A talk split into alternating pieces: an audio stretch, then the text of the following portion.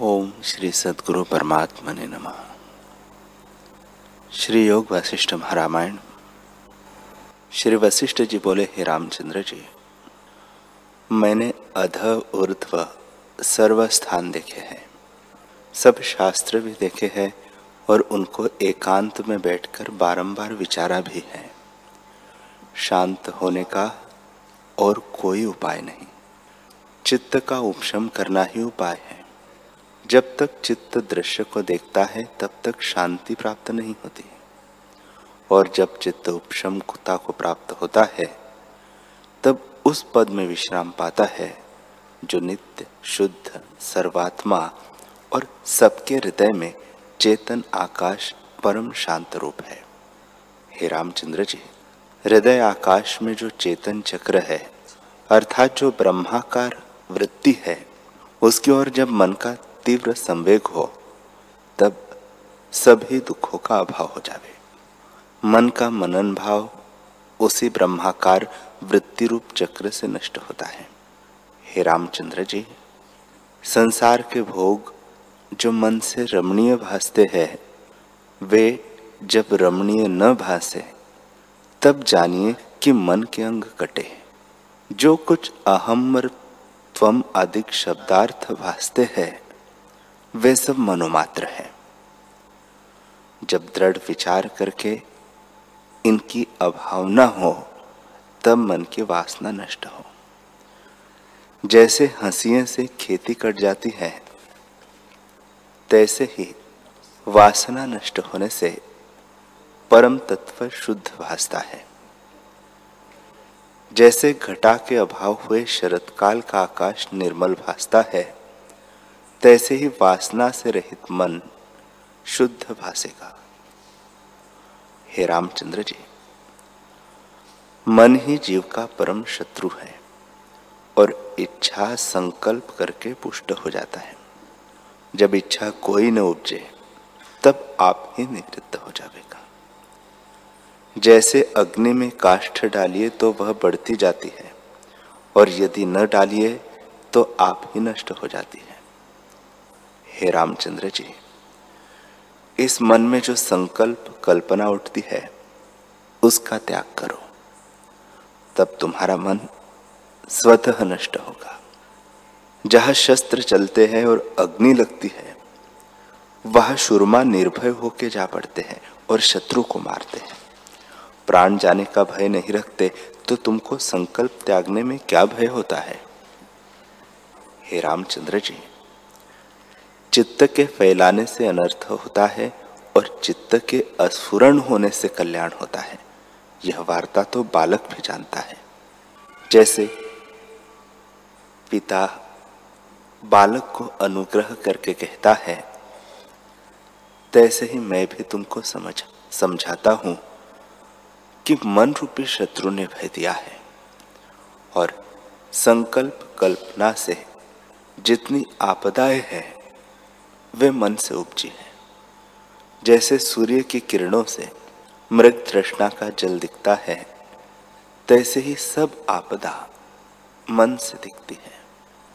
जिनका मन स्थिर हुआ है, उनको कोई क्षोभ नहीं होता। हे रामचंद्र जी, प्रलय काल का पवन चले, सप्त समुद्र मर्यादा त्याग कर इकट्ठे हो जावे।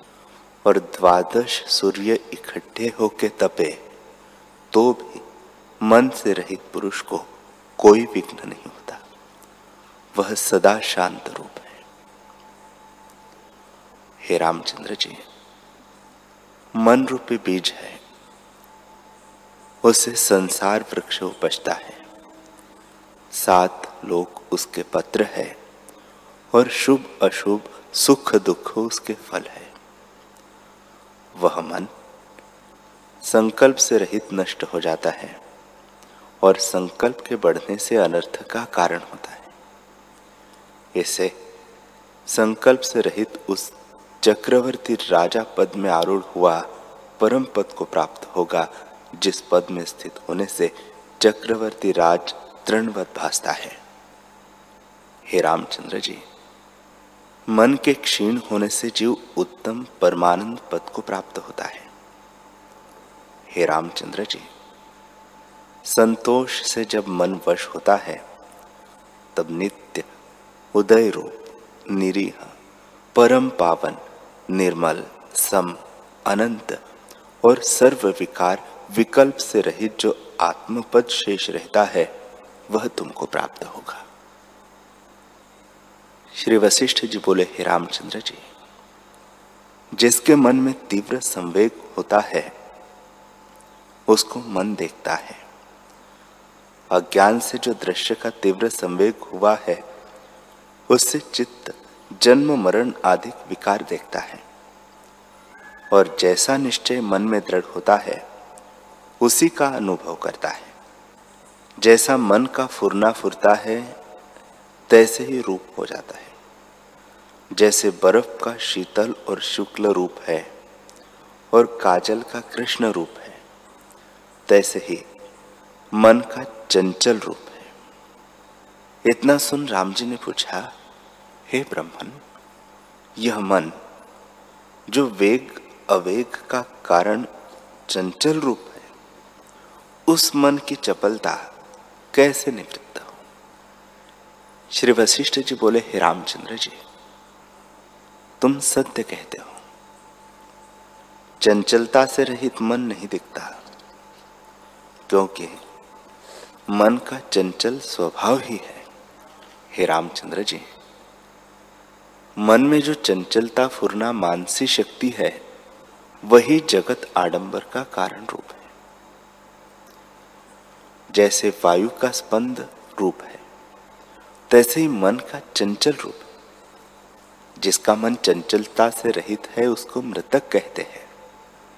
हे रामचंद्र जी, तप और शास्त्र का जो सिद्धांत है, वह यही है कि मन के मृतक रूप को मोक्ष कहते हैं। उसके क्षीण हुए सब दुख नष्ट हो जाते हैं। जब चित्त रूपी राक्षस उठता है, तब बड़े दुख को प्राप्त होता है, और चित्त के लय होने से अनंत सुख भोग प्राप्त होते हैं। अर्थात परमानंद स्वरूप आत्मपद प्राप्त होता है। हे रामचंद्र जी, मन में चंचलता अविचार से सिद्ध है और विचार से नष्ट हो जाती है। चित्त की चंचलता रूप जो वासना भीतर स्थित है, जब वह नष्ट हो, तब परम सार की प्राप्ति। हो इससे यत्न करके चपलता रूपी अविद्या का त्याग करो। जब चपलता निवृत्त होगी, तब मन शांत होगा। सत्य, असत्य और जड़ चेतन के मध्य में जो डोलायमान शक्ति है, उसका नाम मन है। जब यह तीव्रता से जड़ की ओर लगता है तब आत्मा के प्रमाद से जड़ रूप हो जाता है। अर्थात अनात्मा में आत्म प्रतीति होती है और जब विवेक विचार में लगता है, तब उस अभ्यास से जड़ता निवृत्त हो जाती है और केवल चेतना आत्म तत्व भासता है। जैसा अभ्यास दृढ़ होता है तैसा ही अनुभव इसको होता है।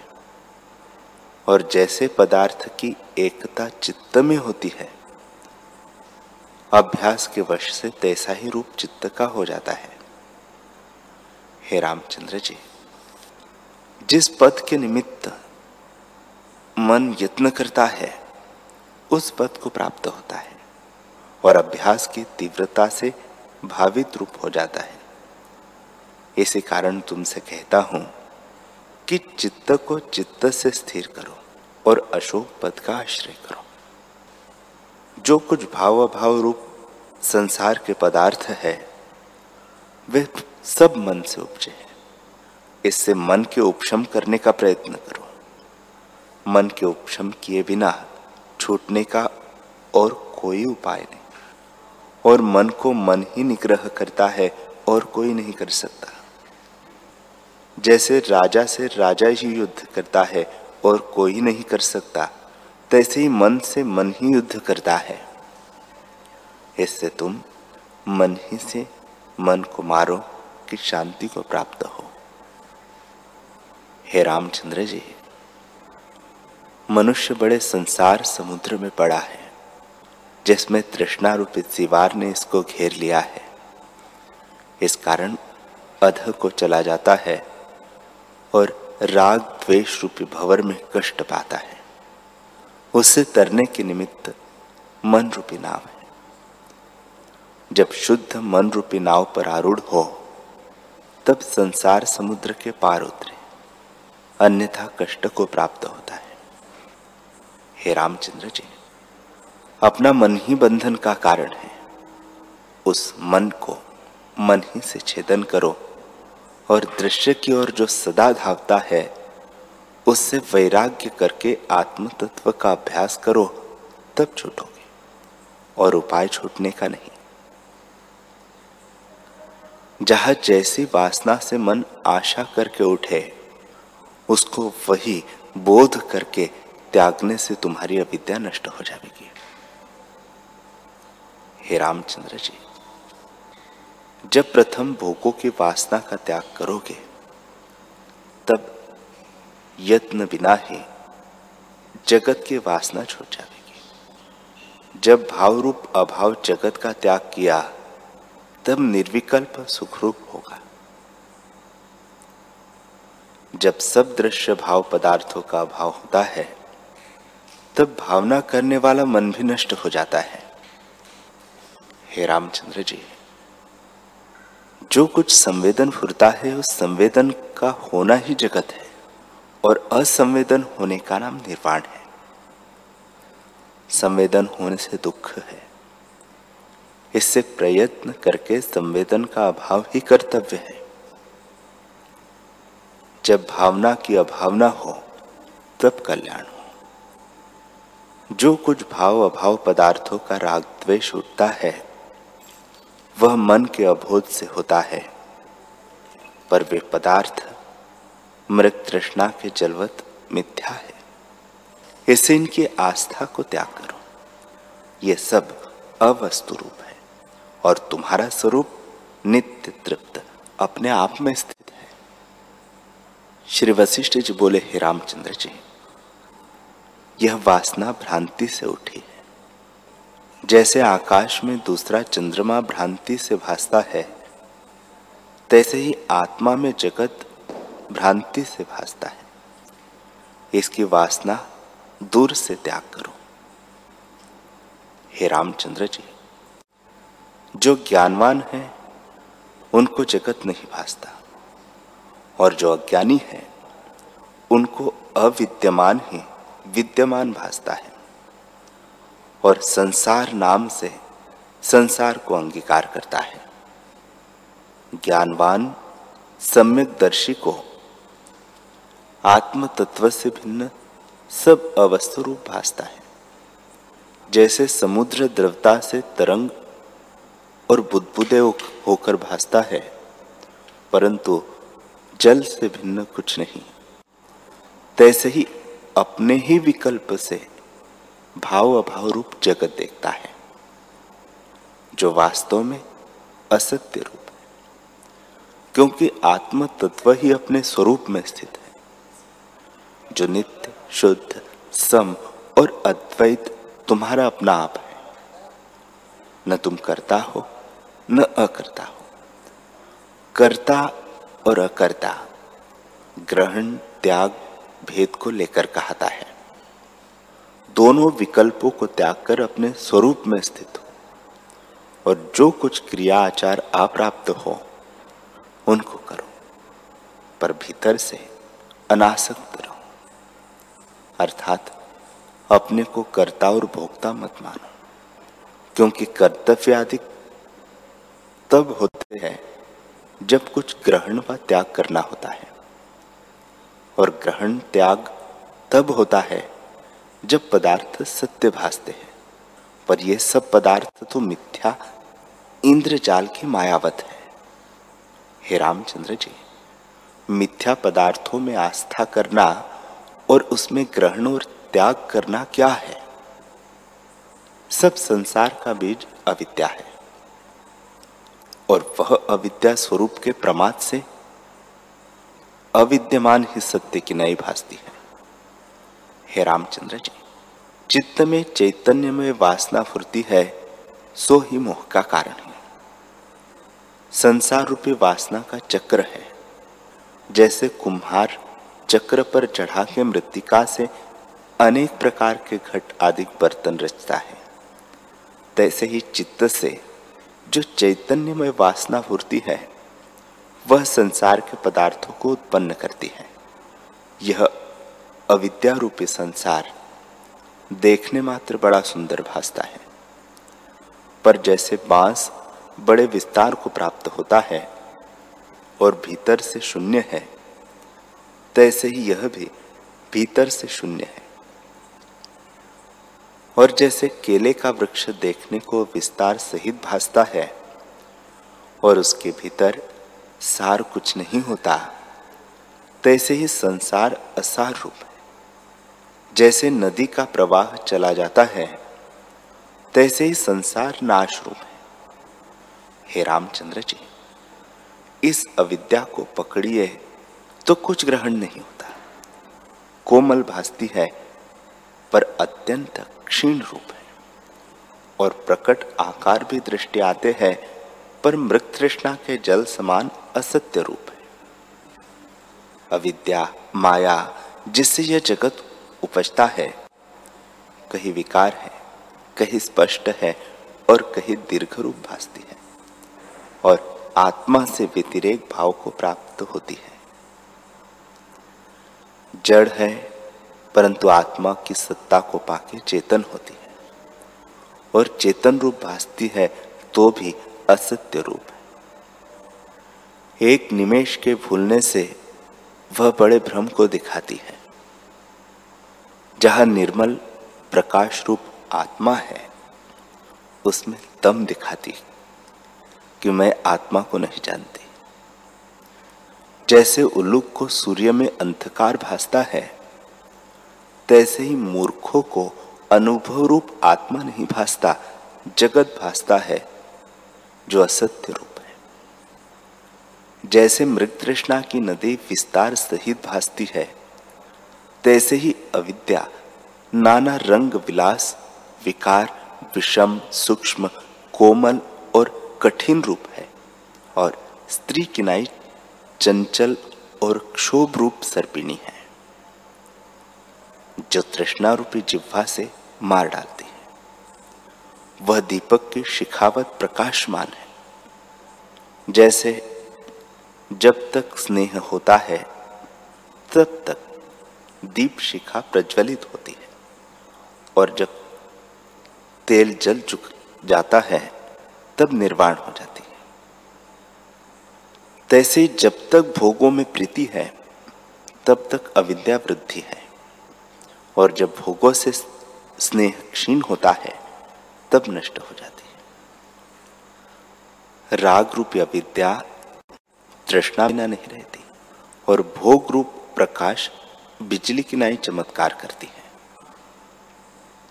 इनके आश्रय में जो कार्य करो तो नहीं होते, क्षण भंगु रूप है। जैसे बिजली मेघ के आश्रय है, तैसे ही अविद्या मूर्खों के आश्रय रहती है और तृष्णा देने वाली है। भोग पदार्थ बड़े यत्न से प्राप्त होते हैं और जब प्राप्त हुए तब अनर्थ उत्पन्न करते हैं।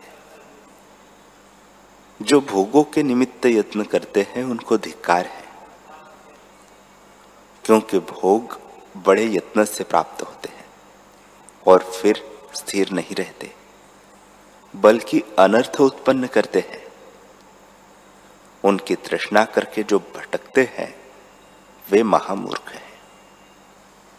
हे राम जी जो जो इनका स्मरण होता है त्यों त्यों अनर्थ होते हैं और जो जो इनका विस्मरण होता है त्यों त्यों सुख होता है।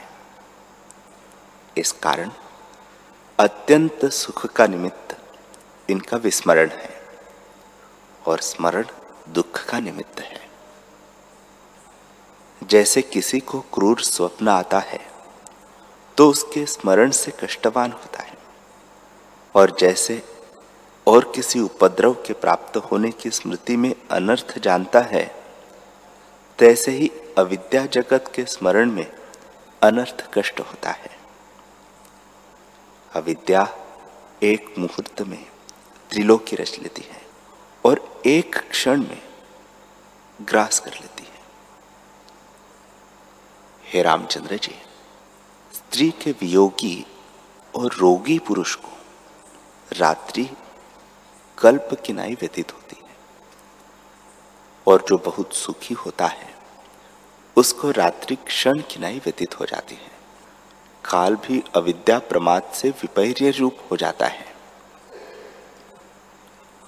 हे रामचंद्र जी, ऐसा कोई पदार्थ नहीं जो अविद्या से विपर्य न हो। शुद्ध, निर्विकार, निराकार, अद्वैत तत्व में कर्तृत्व, भोक्तृत्व का स्पंद फुरता है। हे रामचंद्र जी, यह सब जगत जाल तुमको अविद्या से भासता है। जैसे दीपक का प्रकाश चक्षु इंद्रियों को रूप दिखाता है, तैसे ही अविद्या जिन पदार्थों को दिखाती है, वह सब असत्य रूप है। जैसे नाना प्रकार की सृष्टि मनोराज में है और जैसे स्वप्न सृष्टि भासती है और उनमें अनेक शाखा संयुक्त वृक्ष भासते हैं, वे सब असत्य रूप है। तैसे ही यह जगत असत्य रूप है। जैसे मृतृष्णा की नदी बड़े आडंबर सहित भासती है, तैसे यह जगत भी भासता है। जैसे मृतृष्णा की नदी को देख के मूर्ख मृग जलपान के निमित्त दौड़ते हैं और कष्टवान होते हैं। तैसे ही जगत के पदार्थों को देखकर अज्ञानी दौड़ के यत्न करते हैं और ज्ञानवान तृष्णा के लिए यत्न नहीं करते। जो जो मूर्ख मृग दौड़ते हैं त्यों त्यों कष्ट पाते हैं, शांति नहीं पाते। तैसे ही अज्ञानी जगत के भोगों की तृष्णा करते हैं, परंतु शांति नहीं पाते। जैसे तरंग और बुदबुदे सुंदर भासते हैं, परंतु ग्रहण किए से कुछ नहीं निकलते। तैसे ही शांति का कारण जगत में सार पदार्थ कोई नहीं निकलता। जड़ रूप अविद्या जगताकार हुई है। वह चेतन से अभिन्न रूप है, परंतु भिन्न किनाई स्थित हुई है। जैसे मकड़ी अपनी तंतु फैलाकर फिर अपने में लीन कर लेती है। वह उससे अभिन्न रूप है, परंतु भिन्न किनाई भासती है। और जैसे अग्नि से धूम निकलकर बादल का आकार हो, रस खींचता है और मेघ होकर वर्षा करता है, तैसे ही अविद्या आत्मा से उपज कर और आत्मा की सत्ता पाकर जगत रचती है। उस जगत में यह जीव घटी यंत्र किनाई भटकता है। जैसे रस्सी से बंधी हुई घंडिया ऊपर नीचे भटकती है, तैसे तीनों गुणों की वासनाओं से बंधा हुआ जीव भटकता है। जैसे कीचड़ से कमल की जड़ उपजती है और उसके भीतर छिद्र होते हैं, तैसे ही अविद्या रूपी कीचड़ से यह जगत उपजा है। और विकार रूपी दृश्य इसमें छिद्र है। सारभूत इसमें कुछ भी नहीं।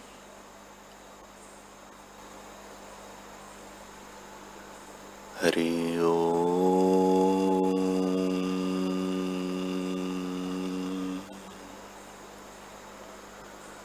हरि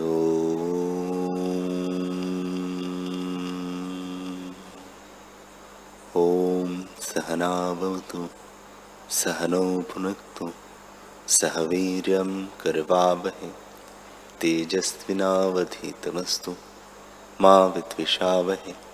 ओम शांति शांति शांति श्री सद्गुरुदेव भगवान की।